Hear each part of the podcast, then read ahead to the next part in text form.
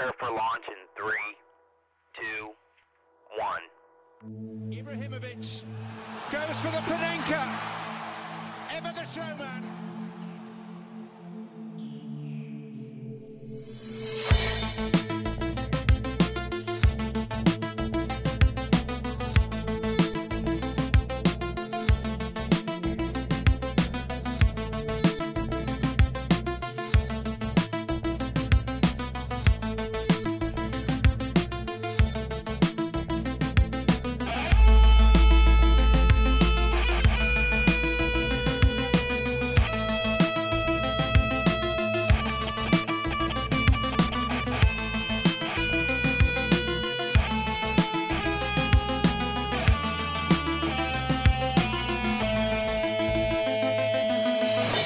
سلام به اپیزود نیمتایی دیگه از پادکست فوتبالی تخصصی پاننکا.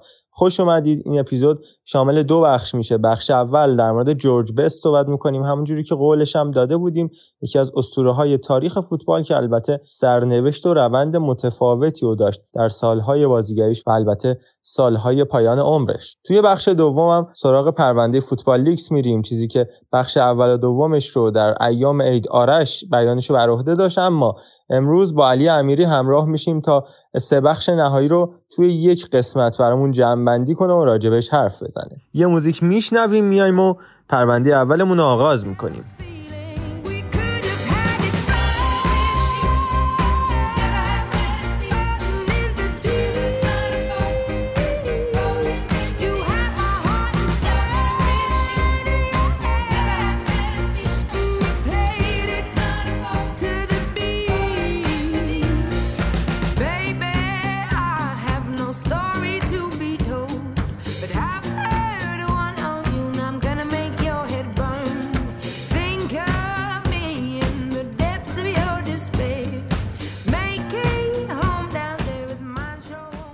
ببینید در مورد جورج بست صحبت کردن خیلی سخته. ولی من می‌خوام این کار رو یه مقدار آسونترش بکنم با مرور کردن پنج تا از جملات موندگارش.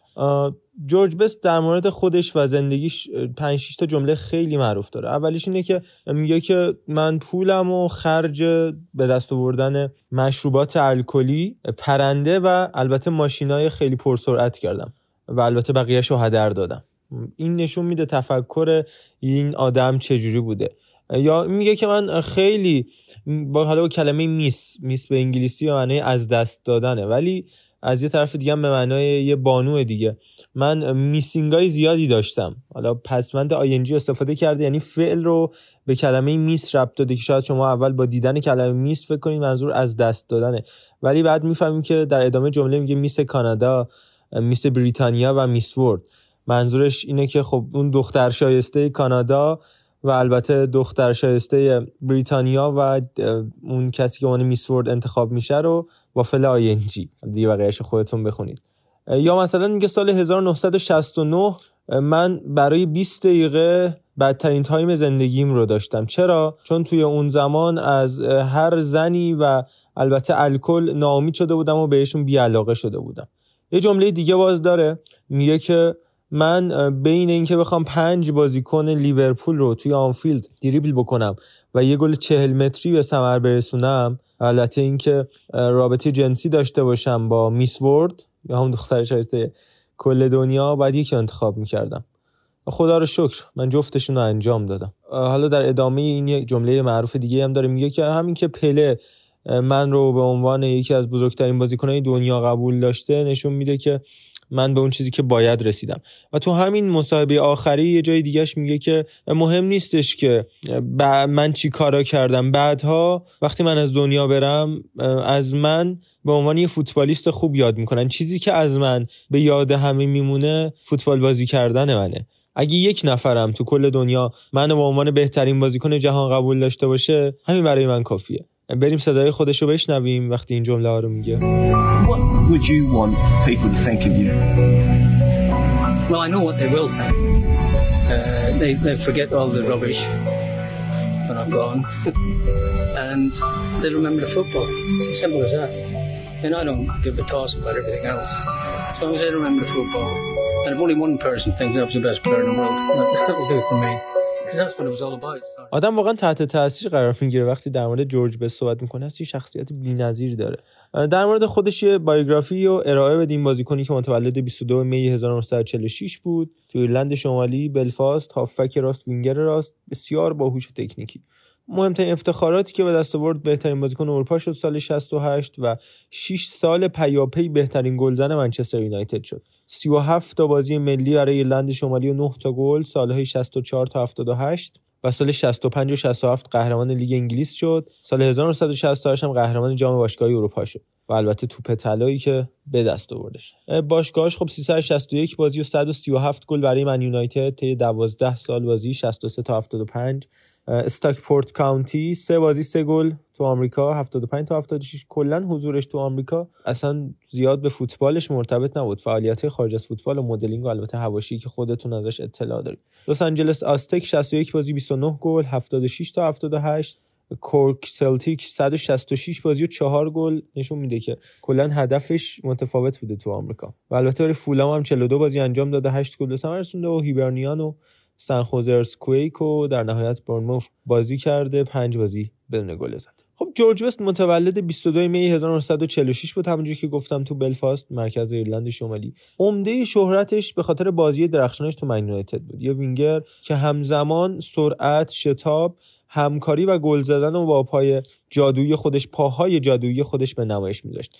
اولین کسی بود که به واسطه فوتبال و البته چهرش مشهور شد و حقوق حرفه‌ای گرفت. توی همه بازیکنهای دنیا یکی از مهمترین خصیصه هایی که جورج بست داشت این بودش که حقوقش تعیین شده و قراردادی بود. مرامی نبود. آقا من ماهی بهت انقدر یورو میدم حالا یورو که اون موقع نبود انقدر پوند میدم دلار میدم؟ نه. قرارداد حرفه‌ای رو اولین بار امضا کرد. توی فوتبال انگلستان و فوتبال جهان. و البته میگم خیلی از بخشای معروفیتش به واسطه چهرش اول بود نه فوتبال فوق العادهش بعدها دیدن که این چه فوتبالیست بی‌نظیری هم هست. خیلی ها میگن اون زیباترین فوتبالیست تمام دوران هاست. یه جمله بین فوتبالیستا وجود داره که خب شاید بین همه فوتبالی شاید معروف ترین جمله در مورد جورج بست باشه دیگه. مارادونا good پله better و جورج best. جورج بست اولین فرزند دیکی بست و آن ویترز بود پدر و مادرش که تو به بلفاست متولد شد. چهار تا خواهر داشت به اسمای کارول باربارا جولی و گریس. یه برادرم به اسم لن داشتش. مادرش تو سال 1978 تو سن 55 سالگی و بر اثر اووردوز و مصرف بیش از حد الکل از دنیا رفت. پس این مسئله مصرف الکل و علاقه وافر به الکل سوی خانوادهشون طولانی مدت بوده و قدیمی بوده. در مورد همسرش بگم تو طول عمرش دو بار ازدواج کردش. اولین بار آنجلا مکدونالد بود که حاصل این ازدواج پسر بود به اسم کالوم و سال 1995 با الکسی پرسی ازدواج کردش. میگن که یه زن دیگری هم با دو تا دختر دیگه هم داشت که حالا هیچ کسی هویت درستشون نمی‌دونه. آنجلا مکدونالد همسر اول جورج بست خودش توی مجله خیلی معروف مود کار می‌کرد. اما عمده شهرتش به خاطر ازدواجش با جورج بست بود. پدر و مادر آنجلا باز جفتشون هنرمند بودن توی زمینه های مختلف از نقاشی تا مد. خود جورج بست آنجلا رو توی مهمونی تو شهر لس آنجلس تو سال 1975 ملاقات کرد. جالبیش اینه تو دوران اوجش زمانی که داشت چیکار می‌کرد رفته بود داشت قمار می‌کرد و در حین یه سری کارهای فساد اخلاقی اینا بود دیدش و همونجا عاشق شد اصلا ماجرا عوض شد. جورج بست حتی تو شب مراسم ازدواجش هم دست از قمار و الکل بر نداشتش. در نهایت این دو نفر توی سال 1986 از هم جدا شدن و آنجلا مکدونالد پسرشون رو با خودش به لس آنجلس برد جایی که بعدا خود جورج بست هم مهاجرت می‌کنه اونجا. آنجلا در حال حاضر همچنان مشغول تجارت توی زمینه جواهر کلکسیونر جواهر و علاقه زیادی هم به حیوونا داره و وقت خیلی زیادی رو صرف اداره مؤسسه‌ای می‌کنه که در حمایت از سگها و اسبها و خشونت علیه این دسته از حیوانات زد. جورج بست یکی از القابی که داشت بیتل پنجم بودی حالا ما گروه بیتل ها رو داشتیم گروه بیتل های معروف که متعلق به شهر لیورپول بودن و همین الان فرودگاه شهر لیورپول هم اسمش هست فرودگاه جان لنون. جان لنون پل مککارتنی رینگوستار و جورج هریسون. نفره اصلی این بند بودن که حالا پل مککارتنی رو هنوز داریم و استلا مککارتنی که دختر پل مککارتنی هستش یکی از طراحهای معروف آدیداس. ولی جان لنون سال 1980 توی حادثه خیلی عجیب غریب تو نیویورک ترور میشه. و البته رینگو استاری که اون هم همچنان هست توی 79 سالگی داره فعالیت می‌کنه. متولد 1957 جورج هریسون هم که آدم فوق العاده بودش که تو سال 1943 به دنیا اومد و 2001 تو کالیفرنیا لس آنجلس از دنیا رفتش. اما به خاطر چهره و اون مدل موهاش زیبایی چهرهش و البته تیپایی که می‌زد که تیپ روز بود ملقب شده بود به بیتل پنجم که می‌گفتن اون عضو گم شده این گروه همه لحاظ فوق العاده بودن و خوشتیپ بودن و چهره. و اولین سوپر دنیای فوتبال بود به معنای واقعی مد و فوتبال رو جورج بست با هم دیگه پیوند داد. وقتی که توی 27 سالگی از فوتبال کنار گیری کرد ما اصلا دوران فوتبالش نمی‌خوام بگیم کاری نداریم ما ولی انقدر این آدم کاریزماتیکه زندگیش و اتفاقایی که حولش افتاده حاشیه‌هاش خیلی جذاب تره تو 27 سالگی از فوتبال کنار گیری کرد و گفت من با یه استعداد فوق العاده به دنیا اومدم که واسم حکم نابودگر رو داشت. همونطوری که می‌خواستم همه رو تو زمین دریبل کردم. و تو شهرم هم همینطور بود. همه آدما رو پشت سر گذاشتم. هر کیو می‌خواستم از میون برداشتم. اواخر عمرش به عنوان یه تحلیلگر تلویزیونی کار می‌کرد و تا سرحد تبدیل شدن به موضوع خنده مردم رفت. که اون این توانایی داشت به خودش و مشکلاتش بخنده. یعنی مشکلات خودش رو تبدیل به یه استنداپ کمدی می‌کرد و در عین اینکه کارشناسی می‌کرد مشکلات خودش هم تعریف می‌کرد و به مردم میخندید. خودش میگم تو همون بحثی که کردم راجع به نقل قولهاش گفتم دیگه گفت پولای زیادی صرف الکل و پرنده و ماشین سری کردم بقیه زندگی هم تلف شد. زمانی که تو فینال جام باشگاه اروپا تو سال 1966 درخشی تو اوج دوران فوتبالش بود. یه هفته ده هزار نامه از طرفداراش دریافت کرد تو همون روزا و سه نفر رو تمام وقت استخدام کرد توی مدت کوتاه که فقط جواب نامه بدن. توی یه دیدار دوستانه مقابل استودیانتس که قهرمان باشگاه های آرژانتین بود از زمین بازی اخراج شد و کنارگیری سرمت بازبی هم بد جوری روش تاثیر منفی گذاشتش و اون دعواهایی رو در پی داشتش زد رو دست داور در حالی که توپ تو دست داور بود و باعث محرومیت بلند مدتش شد. یا مثلا راجع به رایولریش یا اون رقابتی که با یوهان کرویف داشت یک بازی رو با تیم ملی هلند انجام داد در قالب تیم ملی ایرلند شمالی و تونستش تو همون دو دقیقه اول طبق قولی که داده بود به هم تیمیاش و مطبوعات هم لایی بزنه به یوهان کرویف و هم دریبلش کنه و نشون داد تواناییاشو. تو سال 1972 بعد یه سری دعوا بر سر ترمیناتی که از دست داده بود و روش زندگی نامناسبش از باشگاه منچستر یونایتد جدا شد و اعلام کنارگیری کرد. اما دوباره سال 74 برگشت و این بار برای همیشه از فوتبال خدافزی کرد. تو سال 84 به خاطر رانندگی در حین مستی و البته اهانت به مأمور پلیس 8 هفته زندانی شد. سال 2005 هفته رو به دلیل مشکلات کبدی توی یکی از بیمارستانهای لندن بستری شد و بعد از اینکه یکی دیگه از قولهای نشدنی کنار گذاشتن الکل داد گفتش من واقعا باید میمردم من مستحق مرگم. سال 2002 عمل پیوند کبد انجام داد که یه رکورد بود. اون موقع 10 ساعت عمل پیوند کبدش طول کشید. انقدر وضعیت بدنیش خراب بود.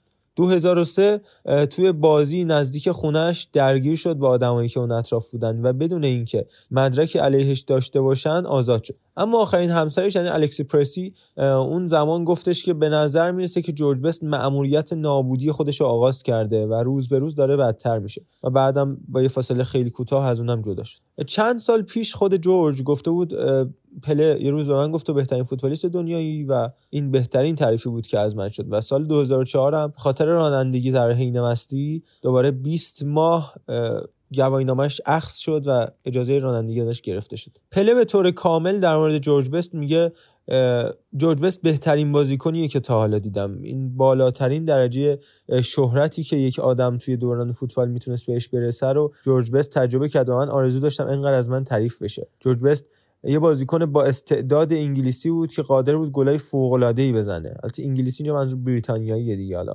کلمه ای که English به کار برده فکر کنم منظور از فوتبال انگلیسیه. با ظرافتی ورزشکارانه حرکت می‌کرد و با مهارتی جادویی تو پا و بالانسای حیرت آورش تو گذر از مدافعین تعجب آور بودش. این جوون اهل ایرلند شمالی اولین فوق ستاره فوتبال برای من بود. اینا تعریفایی که پلی می‌کنه. پلی که خب مارادونا هم به زور قبول داره. یعنی فقط خودش قبول داره. ببینید دیگه چی بوده که این حرف رو می‌زنه. اما در مورد مرگش جورج بست اسطوره باشگاه منچستر یونایتد بعد از یه شب خیلی سخت و به رغم تلاش پزشکا سال 2005 و توی روزای کابوسوار برای خودش از دنیا رفت. روزی هم که میشه گفت بزرگ داشتش بود توی استادیوم اولترافورد تقریبا چندین دقیقه مربیا بازیکنها و هواداره من یونایتد براش ممتد دست می‌زدن. اما خب ماجرا انقدرم ساده نبود. این خبر رو پروفسور راجر ویلیامز پزشک معالج جورج تایید کرد در حالی که تلاش شبانه روزی اونا واسه بازگردوندن زندگی جورج بی تاثیر بود چاری هم نبود که این واقعیت رو باید میپذیرفتیم. جورج بست به علت بعضی از مشکلات مجبور شد تو سال 2002 کبد خودش جراحی بکنه. پزشکان بهش توصیه کردن. ادامه روند زندگی قبلیش باعث مرگ زودرسش خواهد شد. اما خب تفکرش این نبودش اصلا. خب مرگ زودرس بشه. اون می‌خواست از زندگی لذت ببره. اصلا گوش نداد و تو 59 سالگی و بعدی 24 ساعتی که جالبه 24 ساعت یک ثانیه هم رهاش نکردن پزشکا چون واقعا دوستش داشتن طبق صحبتی که خودشون کردن. زندگیش توأم با اتفاقات و رویدادهای غیر قابل باور بود. مثلا چی؟ خیلیاشو گفتیم اما بعضی از اتفاقای دیگه. تو سال 68 که عضو تیم ملی ایرلند شمالی بود و تو یونایتد هم قوقا می‌کرد اسم خودش رو به عنوان یکی از برترین ستارگان این تیم به ثبت رسوند. بعد از اینکه خدافزی زودرسی با دنیای فوتبال حرفه‌ای داشت به نوعی از مسیر زندگیش دور شد و مشکلات خانوادگی هم بهش اضافه شد. تا اینکه توی اون سالها یکی از سوژه های داغ روزنامه نگاران شد. یه سال قبل از فوتش قسمتی از دارایی و افتخارات خودش رو به نفع پسرش به فروش رسوند. با اینکه مشکلات خیلی زیادی واسه همسرش به وجود آورده بود اما بین مردم بین همه اون آدما نظرسنجی که انجام شد توسط دیلی میل محبوب ترین فرد شهر منچستر شناخته می‌شد. و خیلی آدم قابل احترامی بود. حیات بیمارستان کرانوول که اونجا توش جونش از دست داد جورج بلا فاصله بعد از اعلام این خبر اصلا جای آدم هم حتی نبود. چرا؟ چون پر از گل شده بود. گلایی که به خاطر گلزنی های جورج بست توی لباس شماره هفت منچستر یونایتد به پاس احترام به جسم بیجانش قرار گرفته بود روی زمینای حیات اون بیمارستان. یه متن خیلی بزرگی جلوی در بیمارستان براش نصب کرده بودن روی پارچه ای که جورج عزیز. برای شادیایی که به ما بخشیدی ازت ممنونیم. هرگز فراموشت نمی کنیم the best of the bests. که خود اینم حالا ایهام خاص خودشو داره که از حالا بهترین و فامیلی جورج وست الهام گرفته شد. دیلی تلگراف توی بخش خیلی کوتاهی از پیام یادبود دوازده صفحه‌ای خودش آورده بود که جورج کاری کرد که کودکان بریتانیایی به فوتبال عشق بورزند و برای به عشق فوتبالیست شدن درس بخونن دیوید سیگ از گاردین نوشتش هنوز می‌تونم اونو با موهای مشکی و جثه کوچیکش تصور کنم که تو زمین فوتبال میدرخشه. و روزنامه تایمز هم توی یادداشت احساسی بهش لقب ونگوگ فوتبال رو داد. نقاش بی‌نظیری که توی سالهای دور میلادی نقاشی فوق العاده ای می‌کشید جورج که 14 سال بازی تو منچستر یونایتد رو تجربه کرده بود با گلای خودش زندگی مردم رو برای مردم و منطقه معنا کردش و زندگی رو زیبا کرد. قبل از مرگ خودش هم به فکر اونا بود. روزنامه دیلی اکسپرس نوشته بود آرزوی بستیم بودش که تمام اعضای بدنش رو اهدا کنه. بعدا یه نامه رو تو خونش پیدا کردن که اینو تایید می‌کرد. بزرگان فوتبال بریتانیا هم خیلی دوستش داشتند و بعد از شنیدن خبر درگذشت جورج بست تیم ملی ایرلند شمالی و تمام کارانش اومدن تو اولترافورد حضور پیدا کردن و توی اون مراسم بزرگ داشتش حاضر بودن. باشگاه یونایتد هم یه بیانیه خیلی احساسی داد و توش نوشته بود که جورج یکی از بزرگترین بازیکنهای فوتبال توی تمام اعصار بود یه ورزشکار واقعی و البته یکی از درخشانترین عملکردهای تاریخ فوتبال به جا گذاشت. سر بابی چارتون هم تیمیش توی زمان حضورش در منچستر یونایتد می‌گفت تاریخ پر افتکار منچستر یونایتد با حضور بست ها شکل گرفت. باز این ایهام داشت. بست ها به معنای بهترین ها و جورج بست ها کلمه جالبی بودش که اینقدر هم این آدم کاریزماتیک بود هم فامیلیش کمک می‌کرد به بزرگ شدنش. همه اینا به هم دست به دست هم داد که بزرگ و بزرگتر بشه. پل گاسکوین که خودش مدت ها درگیر مبارزه با اعتیاد به مواد مخدر و مشروبات الکلی بوده باز در مورد جورج بست میگه که یه فوتبالیست بیمانند بود. گلایی که توی دوران فوتبالش زده رو هیچ بازیکنی نمی‌تونه بزنه. من خودم بارها تو ترمینا سعی کردم عداشو در بیارم اما نتونستم. دنیس لاو که باز خود اونم یه داستان دراماتیک داره. کسی که زننده گل سقوط منچستر یونایتد بوده به دسته دو تو لباس من سیتی. کسی که خودش سالیان سال برای یونایتد بازی کرده بود. سال آخرش رفت تو سیتی و باعث شد یونایتد سقوط کنه. از دوستای جورج بستن بوده میگه از سال 64 تا 69 اون بدون شک بهترین بازیکن دنیای فوتبال بود. و یکی از مهمترین حسرت های زندگی اینه که خیلی زود فوتبالش رو تموم کرد. خب به حال سکوت های طولانی مدتی تو استادیوم های مختلف براش برقرار شد و آخرین حرفای جورج بست قبل مرگش چی بود؟ آخرین مصاحبه ای که انجام داد. گفته بودش که من الان 59 سالم و نمی‌دونم به 60 سالگی می‌رسم یا نه ولی من از مرگ نمیترسم. این جمله بودش که بست یه ماه و اندی قبل از مرگش به خبرنگار ایندیپندنت گفته بود. حالا در نهایت به 60 سالگی هم نرسید دو ساعت 13 و 6 دقیقه جمعه جمعه روزی تو بیمارستان کرانوبل لندن جونش از دست داد.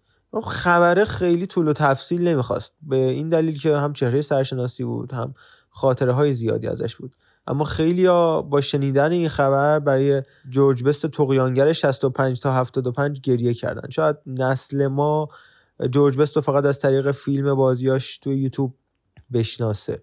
اما جورج بست یه نمونه از یه سمبل و یه تجسمی از یه نسل یاقی هنرمند بود. خودش در مورد من یونایتد میگه من با باشگاه یونایتد بهترین روزامو داشتم. هرچی تو هم متصور بودم برای من اتفاق افتاد.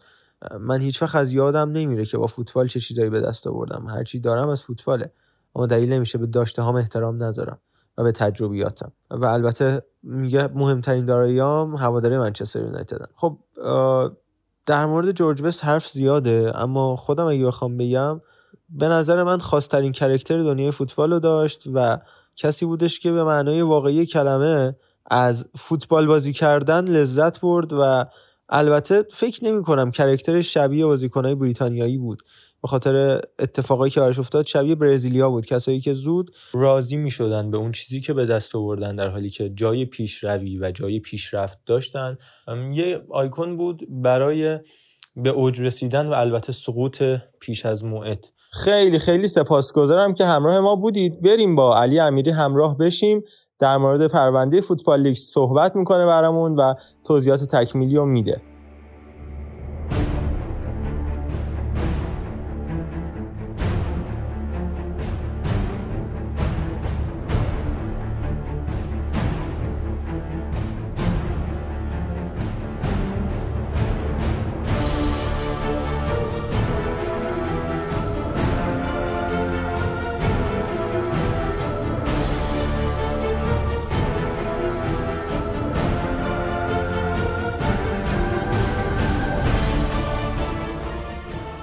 سلام عرض می‌کنم خدمت همه شنوندگان پادکست پاننکا. من علی امیری هستم و این اپیزود نیم با پرونده فوتبال لیکس ادامه پرونده فوتبال لیکس در خدمتتون هستم. مرسی از محمد بابت پرونده زیبای جورج بست. بریم سراغ پرونده فوتبال لیکس اینجا بودیم که پدرو پینتو یا همون آقای لوبوزوف قرارداد گرت بیل رو فاش کرده بود که یک مقداری رئال مادرید اومده بود توی مبلغ این قرارداد برای در واقع اعلامش به رسانه ها دست برده بود و این مبلغ رو پایین تر از مبلغ قرارداد رونالدو اعلام کرده بود که خب کریستیانو رونالدو ناراحت نشه. اما در ادامه این پرونده ماه March سال 2016 یه وبسایتی ساخته شد به اسم فوتبال لیکس که ادعا می‌کرد که منبعش روی پینتوه و عکس پینتو رو هم منتشر کرده بود که این سایت سریعا بسته شد. اما پینتو دچار یه حالت استرس و آشفتگی شدیدی شد. و اون زمان هم خب توی بوداپست بود و اون سرمای هوا رو اونجا رو به شدت احساس می‌کرد. چرا که ترس از دستگیر شدن و در واقع سپری کردن بخش زیادی از عمرش توی زندان رو داشت. همون همون موقع بود که پینتو برای 6 ماه کلا این کار فوتبال لیکس رو کنار گذاشت. هم فرصتی بشه برای روزنامه اشپیگل که مدارکی که بهش داده بود پینتو رو بررسی بکنه و همین که پینتو یه مقدار اعصابش آروم بشه از این اتفاقاتی که افتاده. حالا اشپیگل هم که در واقع میشه گفت زده بود به رگه طلا این مدارک و اطلاعات رو که گرفته بود کلی خرج کرده بود یه سرور جدید خریده بود تیم آیتیشون امنیت اون رو تامین کرده بودن و کلا خیلی خیلی جدی گرفته بودن. این داستان رو یه نرم افزار طراحی کرده بودن که می‌شد داخل این مدارک search کرد. یعنی خود مدارک search پذیر شده بودن و خود نویسنده میگه که وقتی من رفتم داخل اشپیگل و اسم جردن پیکفورد رو search کردم 2400 تا جستجو در واقع نتیجه جستجو به من نشون داد و وقتی اسم مسعود اوزیل رو search کردم 8600 بار یعنی اسم مسعود اوزیل 8600 بار در این مدارک برده شده بوده. یکی از افشاگری مهم اشپیگل از این مدارک میشه به پرونده فرار مالیاتی کریستیانو رونالدو اشاره کرد. رونالدو که 5 تا توپ طلا برده بود و بهترین بازیکن دنیا بود تو اون موقع. رونالدو یه جورایی توی پرتغال پرستیده میشه و بازیکن محبوب پینتو هم بود. ولی خب ایشون از یه شرکتی توی جزایر ویرجین بریتانیا استفاده کرده بود تا فرار مالیاتی 27 میلیون دلاری خودش رو انجام بده که سال 2015 اون انجام داده بود. این فرار اثبات شد در دادگاه و رونالدو به 19 میلیون یورو جریمه محکوم شد و همچنین دو سال زندان. و دو سال زندانش برای اینکه اولین بار بود که جریمه زندان رو می‌گرفت براش قابل اجرا نبود. از کشفای دیگه اشپیگل از این مدارک میشه به مبلغ انتقال پل پوگبا از یوونتوس به منچستر یونایتد اشاره کرد. این بازیکن که با 105 میلیون یورو تو تابستون سال 2016 رفت یونایتد فقط 49 میلیون یورو کمیسیون به مینو رایولا قول داده شده بود. از این قرارداد که خب در نوع خودش باور نکردنی واقعا 49 میلیون یورو از یه قرارداد 105 میلیون یورویی. پاییز سال 2016 اشپیگل با اتحادیه خبرنگاران اروپایی که با فوتبال لیکس هم همکاری می‌کرد هم تیم شدن. اون موقعی بود که اشپیگل می‌خواست اولین گروه از خبراش منتشر بکنه و اصطلاحا leak بکنه.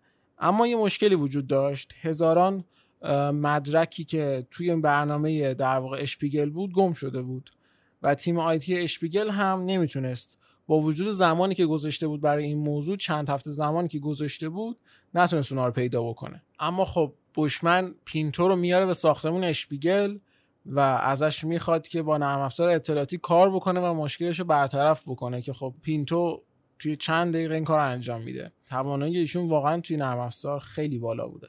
دسامبر همون سال بود که اشپیگل اولین داستان خودش رو از سری کشفیات فوتبال لیکس منتشر می‌کنه مقاله اصلی تصویری از قراردادهای مالی رونالدو رو داشته. قراردادش سوم شخص شرکت دوین و شبکه از مدیر برنامه های آرژانتینی که افرادی توی هلند داشتن و توی فرار مالیاتی کمک می‌کردن. این داستان که جمعه شب ساعت 9 منتشر شد باعث شد پینتو خیلی خیلی هیجان زده بشه و به بوشمن پیام بده که این مهمترین و هیجان انگیزترین لحظه زندگی منه. مدام توییتر رو بالا پایین می‌کرد مثل ما و دنبال این بود که خبر جدیدی بشنوه و reaction مردم رو ببینه. اما می‌رسیم به یه پرونده جالب و معروف. پرونده که به پرونده لاس وگاس معروفه. این پرونده آوریل 2017 منتشر شد از طرف اشپیگل. بدون اسم بردن از مزنونین این پرونده.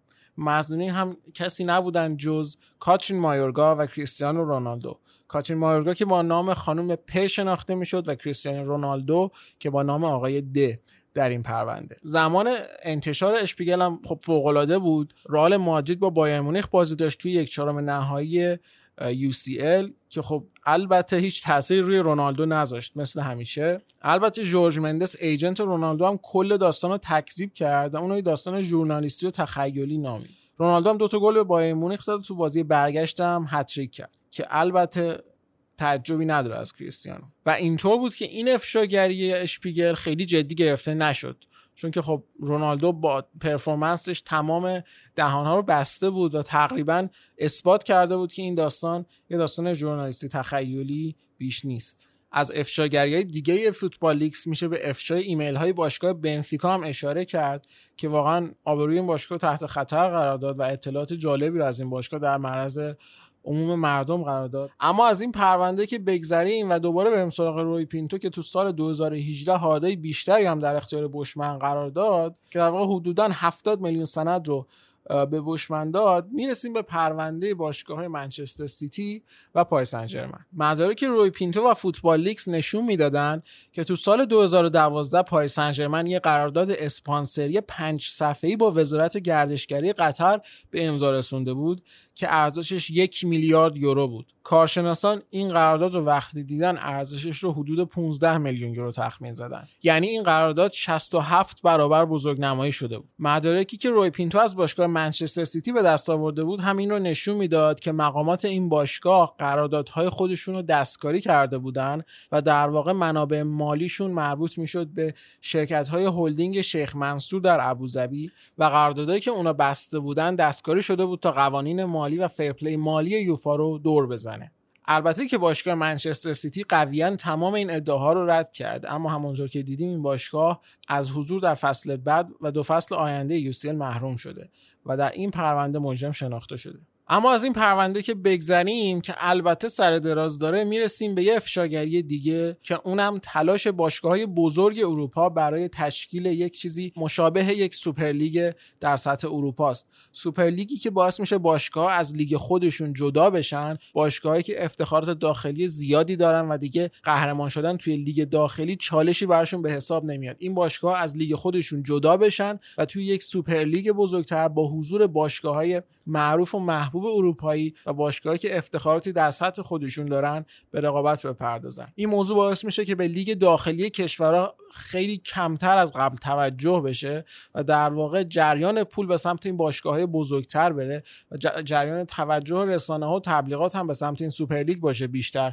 تا لیگ داخلی. برگردیم به پرونده لاس وگاس. تو تابستون سال 2018 اتهام تجاوز کریستیانو رونالدو به مسئله بسیار داغ تبدیل شد. کاترین مارگا با گزارش های گسترده که از تعرضای جنسی صورت گرفته توسط افراد پرنفوذ و قدرتمندی چون کوین اسپیسی منتشر شده بود و هشتگایی که زده می‌شد تو اون دوران مثل میتو تشویق شد که از کریستیانو رونالدو شکایت بکنه و در این راه وکیل جدیدی استخدام کرد. مایورگا از پینتو درخواست مدارک بیشتری رو کرد برای پیشبرد کارش و پینتو همین مدارک رو در اختیارش قرار داد. مثل گزارش 27 صفحه‌ای که در واقع میشه گفت حکم اعتراف رونالدو رو به این موضوع داشت. من این کار رو برای عموم مردم و تمام طرفداران فوتبالی انجام دادم. وقتی که خبرنگارا ازش میپرسیدن این سوالو که اطلاعات بیشتری بهمون بده پینتو می‌گفت دیگه چه کار می‌تونم بکنم؟ باید برم به یه زندان توی مجارستان. روی پینتو 21 ماه مارچ سال 2019 به لیسبون تحویل داده شد و سه روز قبل از تحویل پینتو به پلیس پرتغال دادستانای بلژیکی به بوداپست اومدن و تمام اطلاعات اونو کپی کردن. البته که اطلاعات روی پینتو رمزگذاری شده بود و خب کپی کردنش یه چیزه دسترسی به اون اطلاعات رمزگذاری شده هم یه چیز دیگه. روی پینتو که حالا یه قهرمان برای هر کسی که از بنفیکا متنفره به حساب می تقریبا تبدیل به یک آیکون توی جامعه پرتغال شده بود. از اون به عنوان یه شخصیت فعال و یاغی تو کشور پرتغال یاد میشه که تا حالا مثلش رو ندیده پرتغال. کاریرا دا سیلوا جامعه شناس پرتغالی در این باره میگه آدمهایی مثل روی پینتو یک در میلیونن. مارکش هم در مورد روی پینتو میگه که فوتبال بعد از ظهور روی پینتو ورزش خیلی بهتریه. روی پینتو حالا به خاطر امنیت خودش از بقیه زندانیا جدا شده. اما اجازه داره که بیرون از سلول خودش ورزش بکنه. برای گذران وقت هم کتابی که در خصوص شنودای جاسوسی در طول جنگ جهانی دومه رو به او دادن که بخونه. اما نهایتا این نوع تفکر پینتو به نظر من الهام بخشه. اینکه توی ورزش فاسد توی یک جامعه فاسد پینتو عواقب کارش رو میپذیره و نهایتا با وجود اینکه می‌دونه هیچ عاقبت خوبی در انتظارش نیست کار درستی که در نظرش هست رو انجام میده و کاری که برای منفعت جمعی است برای منفعت آیندگان هست رو انجام میده. واقعا با ارزشه. و من به نوبه خودم از آقای پینتو تشکر می‌کنم و امیدوارم که روی پینتوهای بیشتری هم در ایران در کشورهای دیگه و در کل دنیا ببینیم آدمهایی که منفعت جمعی رو به منفعت خودشون ترجیح میدن. پرونده فوتبالیکس هم به پایان رسید و ممنون از شما که گوش دادین به ما. امیدوارم که حالتون خیلی خیلی خوب باشه و ما رو شیر بکنید با دوستانتون برامون کامنت بذارید و بهمون به انرژی بدید. ممنون از شما.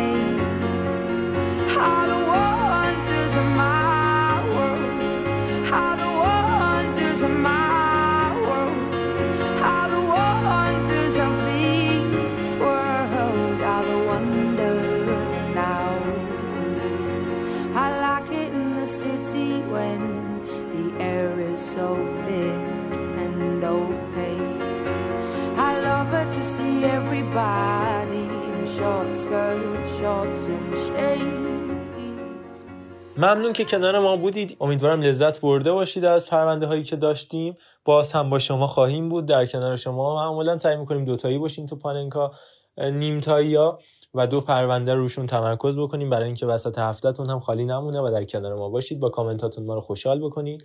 از هلدینگ دانا پلیمر هم تشکر می‌کنیم. بابت همه کمک هایی که در این راه به ما کرده. at sign پاننکا underline پادکست قرار ما کنار ما بمونید. خدا نگهدار.